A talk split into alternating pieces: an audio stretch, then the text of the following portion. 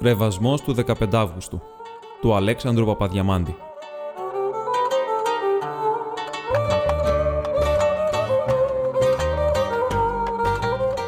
Ανάμεσα οι συντρίμματα και ερήπια, λείψανα παλαιάς κατοικίας ανθρώπων, εν μέσω αγριοσικών μορεών με ερυθρούς καρπούς, εις έρημων τόπων, απόκριμνον αχτήν προς μίαν παραλίαν βορειοδυτικήν της νήσου, όπου τη νύχτα επόμενον ήτο να βγαίνουν και πολλά φαντάσματα, είδωλα ψυχών κουρασμένων, σκιέ επιστρέφουσε καθώς λέγουν από τον ασφοδελών λιμόνα, αφήνουσε κενά συμμογάς εις την ερημίαν, θρυνούσε το πάλε ποτέ πρόσκαιρων σκηνομάτων εις τον επάνω κόσμο. Εκεί ανάμεσα εσώζετο ακόμη ο ναΐσκος της Παναγίας της Πρέκλας. Δεν υπήρχε πλέον οικία ορθή. Δεν υπήρχε στέγη και άσυλον εις όλων το οροπέδιον εκείνων παρά την απορόγα ακτήν. Μόνος ο μικρός ναΐσκος υπήρχε και εις το προάβλιον του ναΐσκου ο Φραγκούλης Κάπα Φραγκούλας είχε κτίσει μικρόν υπόστεγον καλύβιν μάλλον ή οικίαν, λαβών την ξυλίαν όσην ειδηνήθη να έβρει και την ασλήθους από τα τόσα τριγύρω ερήπια, δια να στεγάζεται προχείρως εκεί και καπνίζει ακατακρίτως το τσιμπούκι του με το ηλέκτρικον μαμόν έξω του ναού ο φιλέριμος γέρον. Ο ναΐσκος ή το ιδιόκτητος, πράγμα σπάνιον εις των τόπων, λείψανον παλαιού θεσμού, ή τον κτήμα αυτού του γέροντος Φραγκούλα. Ο αξιότιμος πρεσβύτης, φέρον όλα τα εξωτερικά γνωρίσματα προεστού, ωραίον φέση του Τουνεζίου, επανοβράκι τσόχινον, με ζώνην πλατείαν και ντυτίν, μακράν τσιμπούκαν με ελέκτρινον μαμών και κρατών με την αριστεράν ηλέκτρινων μακρών κομβολόγιων, δεν ήταν και πολύ γέρον, ως 55 χρόνων άνθρωπος. Κατήγετο από την αρχαιοτέραν και πλέον γνησίως αυτόχθονα οικογένεια του τόπου. Ήταν εκ νεαράς ηλικίας ευσταλής, υψηλός, λεπτός στην μέση, μελαχρινός, με αδρούς χαρακτήρας του προσώπου, δασίας σοφρής, οφθαλμούς μεγάλους, ογκώδη ρίνα, χονδρά χείλη προέχοντα. Ηγάπα πολύ τα μουσικά, τα τε εκκλησιαστικά και τα εξωτερικά. Υπήρξε δε με την χονδρίν, αλλά παθητικήν φωνή του, ψάλτης και τραγουδιστής εις των καιρών του μέχρι γύρατος. Τη σινιόραν, ωραίαν νέαν, λεπτοφυή, λευκοτάτην, την είχε νυφευθεί από έρωτα. Ήδη είχε συζήσει μαζί της υπέρ τα 25 έτη και είχε να αποκτήσει τέσσερας ιούς και τρεις θυγατέρας. Αλλά τώρα, εις των ουδών του γύρατος, δεν συνέζει πλέον μαζί της. Είχε χωρίσει άπαξ ήδη, αφού εγεννήθησαν τα τέσσερα πρώτα παιδεία, δύο ή και δύο θυγατέρες. Ο πρώτος ούτος χωρισμός διήρκησε επί την ασμήνας. Ήτα επήλθε συνδιαλλαγή και συμβίωσης πάλιν. Τότε γεννήθησαν άλλα δύο τέκνα, ιός και θυγάτριον. Ήτα επήλθε δεύτερος χωρισμός, υπέρ το έτος διαρκέσας. Μετά των χωρισμών Δευτέρα συνδιαλλαγή. Τότε γεννήθη ο τελευταίος ιός. Ακολούθως επήλθε μακρός χωρισμός μεταξύ των συζύγων. Ο τελευταίος ούτος χωρισμός, μετά πολλά αγώνους από πείρα συνδιαλλαγής, διήρκει από τριών ετών και ημίσεως. Δεν είναι το πλέον φόβος να γεννηθούν άλλα τέκνα. Η σινιόρα ή το υπερτεσσαρακοτού της ήδη.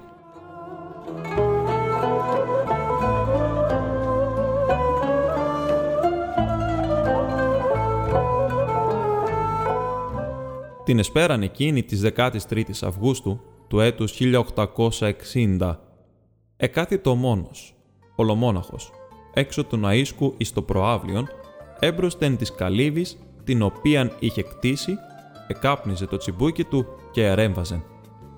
Ο καπνός από τον λουλάν ανέθροσκε και ανέβαινε εις σκιανούς κύκλους εις το κενόν και οι λογισμοί του ανθρώπου εφαίνοντο να παρακολουθούν τους κύκλους του καπνού και να χάνονται με ταυτόν στο αχανές, το άπειρον. Τι εσκέπτετο. Βεβαίως την σύζυγόν του, με την οποία ήσαν εις διάσταση και τα τέκνα του τα οποία σπανίως έβλεπεν.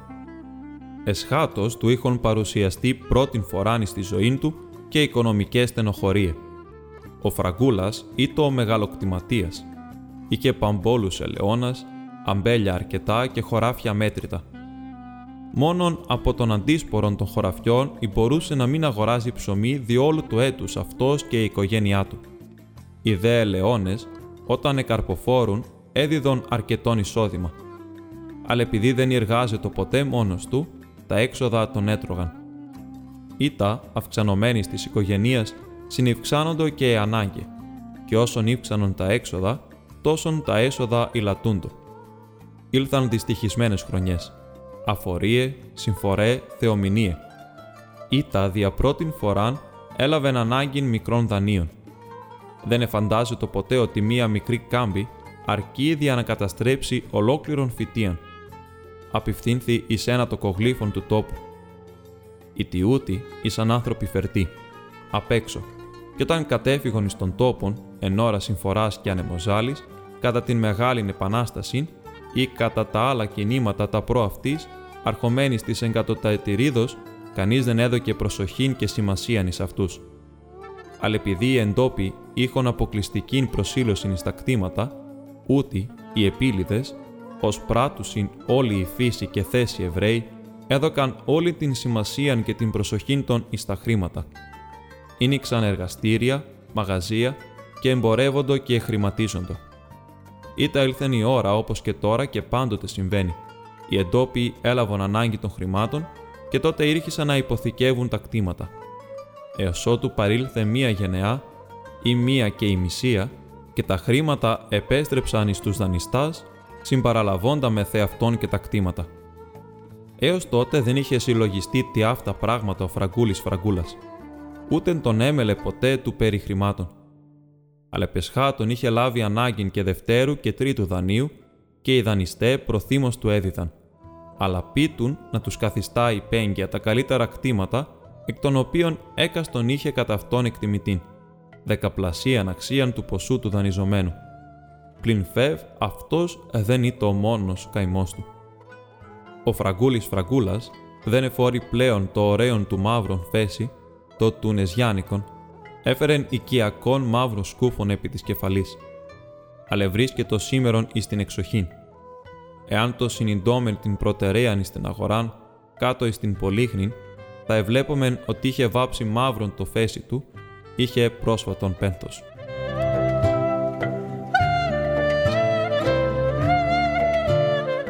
«Α, το χάσα το καημένο μου, το ευάγωγο το χάσα».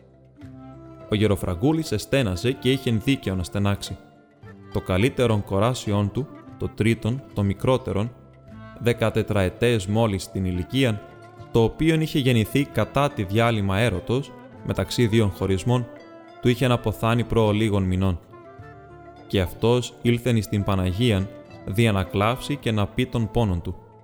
Ή τον κτήμα του ο Ναΐσκος της Παναγίας της Πρέκλας, το εκκλησίδιον ή το ευπρεπέστατον, ωραία στολισμένον και είχε καλά εικόνα, και μάλιστα την Φερόνιμον, την γλυκίαν Παναγίαν την Πρέκλαν, σκαλιστών χρυσωμένων τέμπλων, πολυέλαιων και μανουάλια οριχάλκινα, κανδύλια αργυρά Έφερε πάντοτε ο διοκτήτης μαζί του την βαρίαν υπερμεγέθη κλίδα της δρυήνης τύρας της στερεάς και δεν έλειπε συχνά να επισκέπτεται την Παναγία του. Ιερόσιλος ευτυχώς κανείς ακόμη δεν είχε αναφανεί στα μέρη αυτά. Ήταν παραμονή της εορτής, ότε θα ετελεί το πανήγυρις εις των ναΐσκων, τιμόμενον επωνόματι της κοιμήσεως. Θα ήρχοντο από τον τόπον πολλέ οικογένεια και άτομα, δωδεκάδες τεινές προσκυνητών και πανηγυριστών και ο Παπανικόλας ο συμπέθερός του. Εις τον Παπανικόλαν έδιδεν ο Φραγκούλας δια τον κόπο του εν τάλιρον, περιπλέον δεν εισέπρατεν ο παπάς δια λογαριασμό του τας δεκάρας, όσας έδιδον οι γυναίκες δια να γράψουν τα ονόματα ή τα ψυχοχάρτια. Όλα τα άλλα, προσφοράς, αρτοκλασίαν, πώληση κυρίων κτλ. τα εισέπρατεν ο Φραγκούλης ως εισόδημα ειδικών του. Και τώρα τους επερίμενε να έλθουν πάλι και ανελογίζεται πώς άλλοτε, όταν ήταν νέος ακόμη, μετά τον πρώτον χωρισμό από την γυναίκα του, η πανήγυρης αυτή της Παναγίας της Κοιμήσεως έγινε ένα φορμίδια να επέλθει συνδιαλλαγή μετά της γυναικός του. Κατόπιν της συνδιαλλαγής εκείνης εγεννήθη ο τρίτος ιός και το κουμπό, το θυγάτριον το οποίο εθρύνει τώρα ο Γεροφραγκούλας. «Το χάσα το καημένο μου, το ευάγωγο το χάσα». «Ω, δεν ελείπει το τώρα τόσον πολλήν τον από τη γυναικός του χωρισμών, την οποία άλλος τρυφερός ηγάπα. όσον εθρύνει την σκληράνα πόλη ανεκίνην της Κορασίδος, την οποίαν εις τον άλλον κόσμο ήλπιζε μόνο να επανέβρει. Και κατενίσε το πολύ η καρδία του και εθλίβετο. Και ανελογίστε ότι το πάλε εδώ οι χριστιανοί, όσοι ήσαν ως αυτός τεθλιμμένοι εις τον αΐσκον αυτών της Παναγίας της Πρέκλας, ήρχοντο τας ημέρας αυτάς, να έβρωση δια της εγκρατείας και της προσευχής και του ιερού άσματος, αναψυχήν και παραμυθίαν. Των παλαιών καιρών, πρώτου 21, όταν το σήμερον έρημων και κατηρυπωμένων χωρίων εκατοικείτο ακόμη, όλοι οι κάτοικοι και των δύο ενωριών ήρχοντο εις τον ναόν της Πρέκλας, ως της ήτο απλούν παρεκκλήσεων, να ακούσωσι τες ψαλωμένας παρακλήσεις καθόλων του 15 Αύγουστον. Άφησεν εις την άκρη το τσιμπούκι, το οποίον είχε σβήσει ήδη ανεπαισθήτως εν μέσω της αλοφροσύνης των ρεβασμών του καπνιστού και ακουσίως ήρχισε να υποψάλει. Έλεγεν τον μέγαν παρακλητικών κανόνα, τον εις την Παναγία, όπου διεκτραγωδούνται τα παθήματα και τα βάσανα μιας ψυχής και την σειράν όλην των κατανυχτικών ύμνων, όπου εις βασιλεύς Έλλην, διωγμένος, πολεμημένος, τενοχωρημένος από Λατίνους και Άραβας και τους ειδικούς του, διεκτραγωδεί προς την Παναγίαν τους ιδίους πόνους του και τους διωγμούς όσους υπέφερεν από τα στήφη των βαρβάρων, τα οποία ονομάζει νέφη. Ήτα κατά μικρόν, αφού είπεν όσα τροπάρια ενθυμεί από στήθους, ύψωσε ένα κουσίο στην φωνή και ήρχισε να μέλπει το αθάνατον εκείνο. Απόστολοι εκπεράτων, συναθριστέντες εμθάδε, γεστημανή το χωρίο κυδεύσατέ μου το σώμα, και εσύ Ιε και Θεέ μου, παράλαβέ μου το πνεύμα. Και ήτα προσέτη, παρεκάλει δια του άσματος την Παναγίαν, να είναι μεσήτρια προς τον Θεόν, μη μου ελέγξει τας πράξεις ενώπιον των αγγέλων. Ω, αυτό είχε την δύναμη και το προνόμιον να κάμνει πολλά ζεύγη οφθαλμόνα κλαίωση των παλαιών καιρών, όταν οι άνθρωποι έκλειαν ακόμη εκούσια δάκρυα εξυναισθήσεως. Ο γεροφραγκούλας επίστευε και έκλειν. Ω ναι, ήταν άνθρωπος ασθενής. Η γάπα και η μάρτανε και μετενόη. Η γάπα την θρησκείαν, η γάπα την σύζυγον και τα τέκνα του, επόθη ακόμη των συζυγικών βίων, επόθη και των βίων των μοναχικών. Τον καιρόν εκείνον είχε αγαπήσει εξ όλης καρδίας την σινιωρίτσα του και την ηγάπα ακόμη. Αλώσον τρυφερός ήταν εις τον έρωτα, τόσο ευεπίφορος εις το πείσμα και τόσον γοργός εις την οργήν. Ω ατέλειε των ανθρώπων! Τώρα, εις τους τελευταίους χρόνους, είχε γνωρίσει ακόμη και την οικονομική στενοχωρία, το παράπονο της ξεπεσμένης αρχοντιάς, τας πιέσεις και τας σαπηλά των τοκογλύφων. Το διάφορο κεφάλι, το διάφορο κεφάλι. Επί τέσσερας αυτούς ήταν αφορία. Ελέε δεν εκαρποφόρησαν. Ο καρπός είχε προσβληθεί από άγνωστον ασθένειαν δια τα αμαρτία των ιδιοκτητών. Είχαν κυτρινήσει και μαυρίσει ελέε και ήσαν γεμάτε από βούλες και είχαν πέσει άκερα. Τόσα υποστατικά, τόσα μούλκια, τόσο βιός, αγύριστα κτήματα σχεδόν τσιφλίκια, υπηλούντο να περιέλθω συνισχύρα των τοκογλύφων. Εγένα ή όχι η γη, εκαρποφόρουν ή όχι τα δέντρα, ο τόκος δεν έπαβε. Τα κεφάλαια έτικτον. Έπαυσε ένα τίκτη γόνιμος, όπως λέγει ο Άγιος Βασίλειος, αφού τα άγωνα ήρχισαν και εξικολούθουν να τίκτουν. Ανελογίζεται αυτά και έκλαινε η ψυχή του. Δεν ήλπιζε πλέον ούτε ύφκετο σχεδόν να ήρχεται η σινιωρίτσα αύριον εις την πανήγυρη, όπως ήρχεται τακτικά κάθε χρόνον άλλοτε, όταν ήσαν μονιασμένοι. Όπως είχε έλθει και άπαξ εις καιρόν όπου ευρίσκοντο χωρισμένοι προ 15 ετών. Τώρα μόνον η ψυχή της κούμπος, της αθώας μικράς Παρθένου, ήθε να παρίστατο αοράτος εις την πανήγυριν αγαλωμένη. Ω, άλλοτε προ 15 ετών, πριν γεννηθεί ακόμη η κούμπο, ναι, η Παναγία είχε δωρήσει το αυρόν εκείνο άνθος εις τον Φραγκούλιν και τη Σινιόρα. Και η Παναγία πάλιν το είχε δρέψει και το είχε αναλάβει πλησίον της, πριν μολυνθεί εκ της επαφής των ματέων του κόσμου. Τον καιρόν εκείνον είχε συμβεί ο πρώτος χωρισμός, το πρώτον πείσμα, το πρώτον κάκιωμα μεταξύ των συζύγων. Και ο Φραγκούλης, θυμώδης, ο ξύχολος, δρυμής, είχε αναλαβεί όπως τώρα από την πολύχνη την κατοικημένη εις το παλαιόν χωρίον το έρημον, του οποίου εσώζω το τότε ακόμη ολίγιστε οικίε και δεν ήτο ερήπιον όλων όπως σήμερον. Και καθώς τώρα είχε έλθει δύο ή τρεις ημέρας πρώτης εορτής εις το παρεκκλήσιον της πρέκλας, εκάθιτο δέει στα πρόθυρα του ναΐσκου και εκάπνιζε το μακρόν τσιμπούκι με το ηλέκτρινον επιστόμιον. Πλην τότε το φέση του ή το κατακόκκινον, και τώρα εφόρη μαύρων σκούφων. Και τότε ο Φραγκούλης ή το 40 χρόνων, και τώρα ή το 55. Τότε έτρεφε πείσμα και χολήν, αλλά είχε πολύ περισσότερον και βαθύτερον συζυγικών έρωτα και μόνο νίξιν ήθελεν. Ήταν έτοιμος να συγχωρήσει και να αγαπήσει, αλλά τώρα δεν είχε πλέον ούτε πείσμα σχεδόν, ούτε οργήν. Η γάπα της Σινιόραν, την επώνη, αλλά έκλαιε πολύ περισσότερον δια το θυγάτριόν του, το κουμπό, το καημένο το ευάγωγο.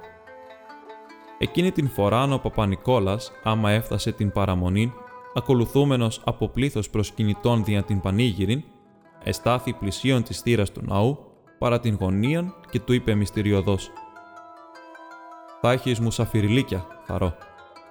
«Τι τρέχει, παπά» ρώτησε εμιδιών ο Φραγκούλης, ώστις εμάντευσε πάρα αυτά.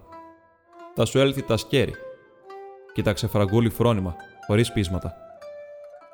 Ο παπάς, ασκέρι λέγον, εννοούσε προφανώς την οικογένεια του Φραγκούλη.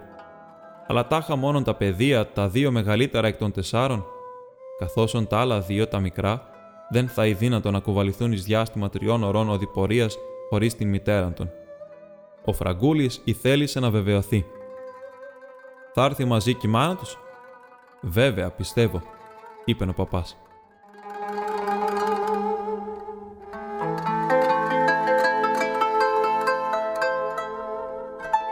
Το όντι, όταν ευράδιασε καλά και άρχισε να σκοτεινιάζει, η κυρασινιόρα ήλθε, μαζί με την γραίαν μητέραν της και με τα τέσσερα παιδιά της, εν συνοδεία και άλλων προσκυνητριών, γειτονισών ή συγγενών της. Από πολλών μηνών δεν είχε ειδεί το σύζυγόν της, ώστε είχε κατοικήσει χωριστά εις ευτελές δωμάτιον χάριν ταπεινώσεως, το οποίον ονόμαζε το κελί του, και έζει από μηνών ως καλόγυρος επλησίασε δειλή κάτω νεύουσα. Ο Φραγκούλης ίστατο εκεί παραπέρα από την θύραν της εκκλησίας και έκαμνε πως έβλεπε αλλού και πως επρόσεχεν εις την αομιλίαν περί αγροτικών υποθέσεων μεταξύ δύο ή τριών χωρικών. Η Σινιώρα εισήλθεν εις τον αΐσκον, επροσκύνησεν, εκόλλησε κυρία και εισπάστη τας εικόνας. Ήταν μετά την αόραν εξήλθεν. Επλησίασε συνεσταλμένη και εχαιρέτησε τον σύζυγόν της ούτως έτεινε προς αυτήν την χείρα και εισπάστη φιλοστόργο στα τέκνα του. Ήδη ενίκτονε και εψάλει ο μικρός εσπερινός. Ακολούθως μετά το λιτών Σαρακοστιανών το οποίον έφαγον καθομάδας καθίσαντες, οι διάφοροι προσκυνητέ εδώ και εκεί επί των χόρτων και των ερηπείων, ο Φραγκούλης ετοίμασε ιδιοχείρος ξύλινο σήμαντρων πρόχειρων, κατά μίμησιν εκείνων τα οποία συνηθίζονται εις τα μοναστήρια και φέρον τρεις γύρους περί των ναών το έκρουσε μόνος του πρώτων ιστροχαϊκών ρυθμών, τον Αδάμ, Αδάμ, Αδάμ, ή τα Ισιαμβικών, το τάλαντον των τάλαντων. Ευθύς τότε τα δύο παιδεία του Φραγκούλα και πέντε ή εξ άλλοι μικροί μοσχομάγκε ανερχήθησαν επάνω στην στέγη του ναού, άνωθεν της θύρας και ήρχισαν να βαρούν τρελά, αλίπητα, αχόρταστα, των μικρών μισοραγισμένων κόδωνα, των κρεμάμενων από δύο διχαλών ξύλων εκεί επάνω. Ύστερον από πολλά φωνά, μαλώματα και επιπλήξεις του Φραγκούλα, του Μπαρμπαδημητρού, του Ψάλτου και του Παναγιώτου της Αντονίτσα, ενός καλού χωρικού, ώστε δεν εκουράζεται να τρέχει εις όλα τα εξοκλήσια και να κάμνει κουμάντο, έως σου επιτέλους η Δημαρχία εναγκάστη να τον αναγνωρίσει ως ισόβιον επίτροπον όλων των εξοχικών ναών, τα παιδεία μόλις έπαυσαν οψέποτε να κρούν τον κόδωνα και εξεκόλλησαν τέλος από την στέγη του Ναΐσκου ο Παπα-Νικόλας έβαλεν ευλογητών και ήρχισεν η ακολουθία της αγρυπνίας. Ο Φραγκούλης ήτο τόσον ευδιάθετος εκείνη την εσπέραν, ώστε από το ελέησον με ο Θεός της αρχής του αποδείπνου μέχρι του ή το όνομα εις το τέλος της λειτουργίας, όπου οι πανηχείς διήρκεσεν οκτώ ώρας άνευ διαλύματος, όλα τα έψαλα και τα απήγγειλε μόνος του από του δεξιού χορού, μόλις επιτρέπουν στον κυρδημητρών των κάτοχων του αριστερού χορού να λέγει και αυτός από κανένα τροπαράκι, δια να ξανιστάξει. Έψαλε το θεαρχείο νεύματι και εις τους οχτώ ήχους μοναχός του, προφάσι ότι ο κυρ Δημητρός δεν έβρισκεν εύκολα τον ήχον. εις το τέλος του εσπερινού, μοναχός του εδιάβασε το συναξάρι και χωρίς να πάρει ανασασμόν, μοναχός του πάλιν άρχισε τον εξάψαλμο. Έψαλε καθίσματα, πολυελαίους, αναβαθμούς και προκείμενα, ήτα όλον το πεπικυλμένη έως το συνέστηλε χορός και όλον το ανοίξω το στόμα μου έως το δέχου παριμών. Ήτα έψαλε ένους, τοξολογίαν, εδιάβασεν ώρας και μετάληψην προς χάριν όλων των ετοιμασμένων δια την Θείαν Κοινωνίαν και στην λειτουργία πάλιν όλα, τυπικά, μακαρισμούς, τρισάγιον, το χερουβικόν, το εγενέ πάσε, το κοινωνικόν κτλ. κτλ. Όλα αυτά τα ενθυμεί ακόμη ως να ήταν εχθές ο Γεροφραγκούλας και έχουν παρέλθει 15 έτη έκτοτε. Ακόμη και μικρά την αφεδρά επεισόδια, τα οποία συνέβησαν εις την Λιτίν, μικρών πρώτου μεσονικτίου κατά την έξοδο της Ιεράς Εικόνωσης στην Ήπεθρον. Επειδή οι γυναίκες είχαν κολλήσει πολλά και χονδρά κυρία, τα πλήστα έργα αυτών των ιδίων χειρομάλακτα, τα δε κυρία συμπλεκόμενα εις δέσμας και περικοκλάδας από τον Παναγιώτην της Αντωνίτσας, τον πρόθυμον εις την υπηρεσία της Ιεράς Πανηγύριος, είχον λαμπαδιάσει. Εις μίαν στιγμή ο λίγον έλειψε να πάρει φωτιά το φελόνι του παπά, ήτα και το γένιόν του. Τότε ο Παναγιώτης της Αντωνίτσας, μη ευρίσκον άλλο προχειρότερον μέσον, ήρπαζε τα σογκώδης δέσμας των φλεγόντων κυρίων, τας σέφερε κάτω εις το έδαφος και επάτη δυνατά με τα τσαρούχια του, δια να τα σβήσει.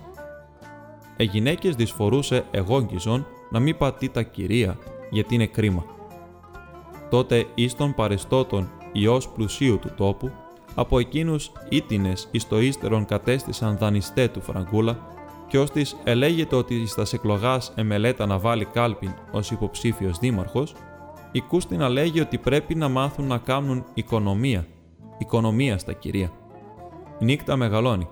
Η σημερία τώρα κοντεύει. Έχει νύχτα.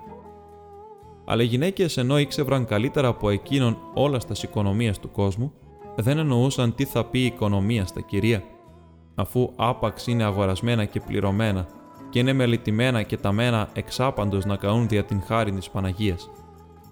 Μία από αυτάς, γερόντισα, ανεπόλυσε κάτι τι διέν θαύμα, το οποίο είχε ακούσει από το συναξάρι του Αγίου Δημητρίου, όπου ο Άγιος εις την Σαλονίκην επέπληξε ναυτηρό των νεοκόρων, έχοντα την μανία να σβήνει μισοκαμένα τα κυρία, και η γερόντισα ήρχισε να το διηγείται χθαμαλή τη φωνή εις την πλησίον της. «Αδελφέ ονίσιμε, άφες να καούν τα κυρία όσα προσφέρουν οι χριστιανοί και μία μαρτάνης. Την ιδίαν ώραν συνέβη και τούτο.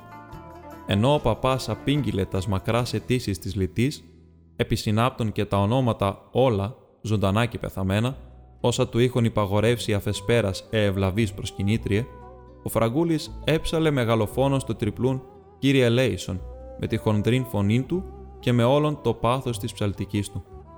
Τότε ο Παρμπαδημητρός, ώστε σε φαίνεται να είχε πειραχθεί ο λίγον, ίσως διότι ο Φραγκούλας εν την ψαλτομανία του δεν επέτρεπε να πει και εκείνος ένα τροπαράκι σωστό, διότι άμα έρχιζε ο Δημητρός το δικό του, ο Φραγκούλας με την γερήν κεφαλική φωνή του εκθύμω συνέψαλε, του ήρπαζε την πρωτοφωνία και υπέτασε και εκάλυπτε την ασθενή και τερετίζουσαν φωνή εκείνου, έλαβε το θάρρος να κάμει παρατήρηση.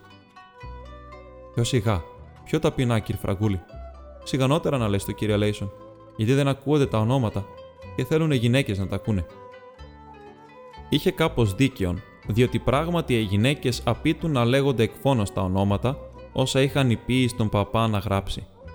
Εννοούσαν να τα ακούει και ο Θεός και η Παναγία και όλος ο κόσμος. Η καθεμία ήθελε να ακούσει τα δικά της τα ονόματα και να τα αναγνωρίσει καθώς απειγγέλλον το αραδιαστά. Άλλος τα είχαν παράπονα κατά του παπά και ο παπάς αν ήθελε να φάγει κι άλλοτε εις το μέλλον προσφορές, όφιλε να τα έχει καλά με τις ενορίτησες.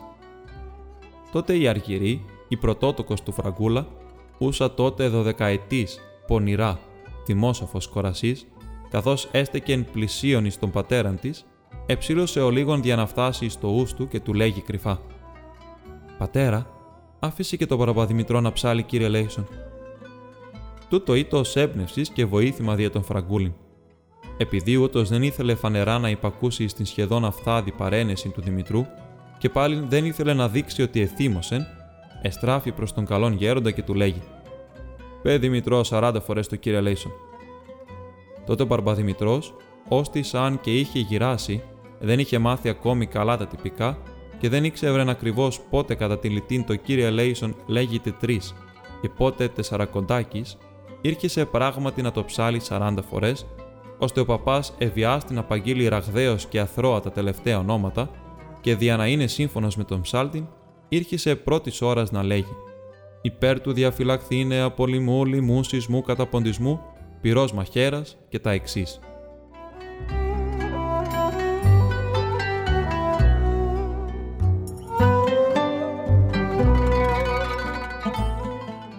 Τέλος, μετά την λειτουργία ο παπάς, ο Φραγκούλας και η οικογένειά του και λίγοι φίλοι εκάθισαν και έφαγαν ομού και υφράνθησαν και την εσπέραν ο Φραγκούλας επανήρχε το ειρηνικός και με αγάπη μετά τη συζύγου και των τέκνων του υπό την οικιακή στέγην.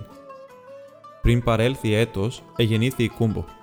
Η κόρη αυτή, πλάσμα χαριτωμένων και συμπαθές, ανετρέφετο και ηλικιούτο, εγένετο το χάρμα και η παρηγορία του πατρός της. Δεν είχε μόνο νοημοσύνη πρώιμων, αλλά κάτι άλλο παράδοξον γνώρισμα. Ιωνή χαρακτήρα φρονίμου γυναικός εις ηλικίαν παιδίσκης. Ύστερον μετά χρόνους, όταν επήλθεν ο δεύτερος χωρισμός, η Κούμπο, οκταέτης τότε, έτρεχε πλησίον του πατρός της εις το κελί του, όπου κατόκει στην ανοφερία σχατιάν της Πολύχνης και την εγέμιζε περιποιήσεις και τρυφερότητας. Αυτή μόνον εδέχε το προθύμος στους πατρικούς χαλινούς, ενώ τα άλλα τέκνα δεν ήρχοντο ποτέ πλησίον του πατρός των και δια τούτο εκείνος την ονόμαζε το Ευάγωγο. Καθημερινώς έτρεχε να τον έβρει και δεν έπαβε να τον παρακαλεί. «Έλα πατέρα στο σπίτι, μη μας αφήσεις», λέγει η μητέρα ζωνταρφανά. Μίαν των ημερών έτρεξε δρομέα, πεδρά και πνευστιώσια του είπε «Τα μάθες πατέρα, θα παντρέψουμε τα αργυρό μας. Έλα στο σπίτι γιατί δεν είναι πρέπον», λέγει η μητέρα, «να είστε χωρισμένοι εσείς που θα παντρευτεί τα αργυρό μας, για να μην κακιώσει ο γαμπρός». Το όντιο Φραγκούλας επίστη και φιλιώθη με τη σύζυγόν του. Ιραβώνησαν την Αργυρό, ήτα με το λίγος μήνας την εστεφάνωσαν. Ήτα πάλι επήλθε τρίτος χωρισμός μεταξύ του παλαιού ανδρογίνου και με ένα γεροντόπεδο μαζί, το οποίο ήλθε στον κόσμο σχεδόν συγχρόνως με τον γάμο της πρωτοτόκου. Τότε η Κούμπο, ή της είχε γίνει 13 ετών, δεν έπαβε να τρέχει πλησίον του πατρός της και να τον παρακινεί να αγαπήσει με την μητέρα. Μίαν ημέρα θλιβερά του είπε «Δεν θα μπορώ πλέον να έρχομαι ούτε στο κελί σου πατέρα. Είναι κάτι κακές γυναίκες εκεί στον μαχαλά στον δρόμο που περνώ και τις άκουσα που λέγανε καθώς περνούσα. Να, το κορίτσι της Φραγκούλενας που την έχει απαρατήσει ο άνδρας της. Δεν το βαστώ πλέον, πατέρα. Το όντι παρήλθον τρεις ημέρα και η κούμπο δεν εφάνει στο κελί του πατρός της. Την Τετάρτη ημέραν ήλθε πολύ οχρά και μαραμένη. Εφαίνεται να πάσχει.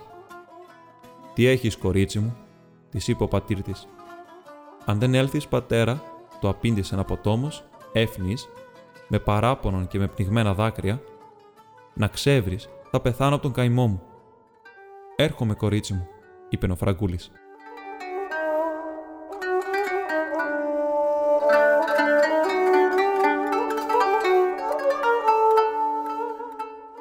Το όντι την άλλη ημέραν επήγε στην οικία αλλά η νεαρά κόρη έπεσε πράγματι ασθενή και είχε ενδυνών πυρετών. Όταν ο πατέρας ήλθεν παρά την κλίνη της και της ανήγγειλεν ότι έκαμε αγάπη με την μητέρα της δια να χαρεί, ή το αργά πλέον.